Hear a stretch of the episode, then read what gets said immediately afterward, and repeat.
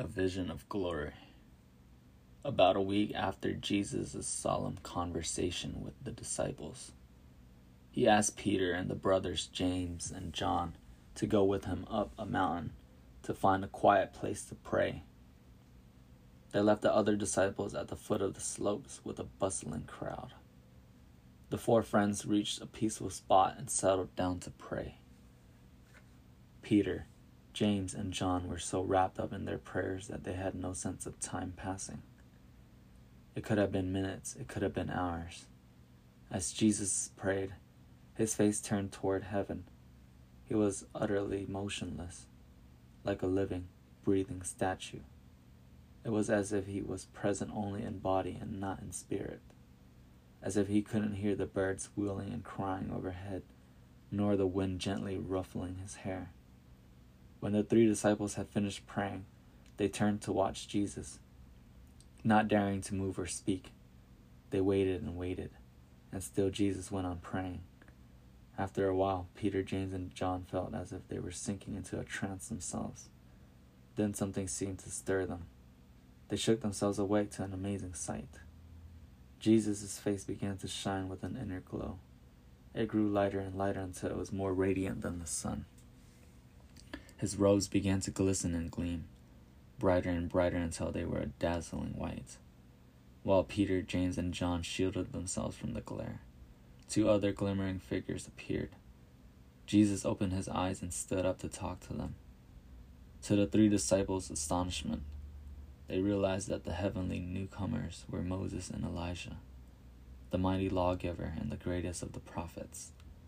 They heard them discussing with Jesus the terrible trials he was to face in Jerusalem, what he was going to suffer, and the way he was going to die.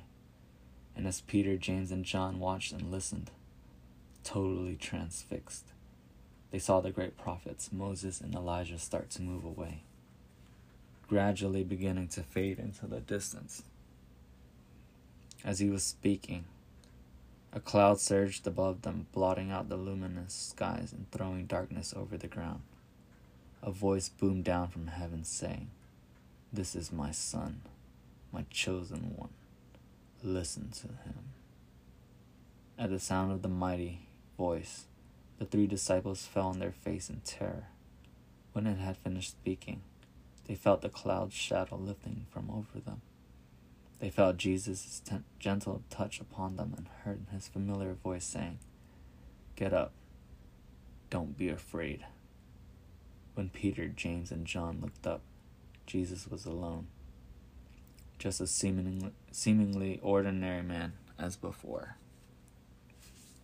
As the three stunned disciples followed their master down the mountain, Jesus told them not to tell anyone at all what they had seen and heard not until he had risen from the dead. Peter, James, and John were bewildered. There were so many things that the three of them didn't understand. What do you mean you will rise from the dead? They asked Jesus. Besides, why should the Son of Man suffer and be condemned to death? And why does it say in the scriptures that Elijah must return before all of this is to happen? Elijah's return is to prepare the way for the Son of Man and in fact, he has already been here, Jesus explained. But the people did not recognize him. They did to him exactly what they liked, just as they would do to the Son of Man. At last, the three apostles realized with a shiver that man was, that Jesus was speaking of John the Baptist. About the story, Jesus has taught that he came from heaven and this incident showed the disciples what heaven was like. It helped them to believe that Jesus really was the Son of God, as Peter had declared a few days earlier. They saw the purity and holiness of heaven as a bright light.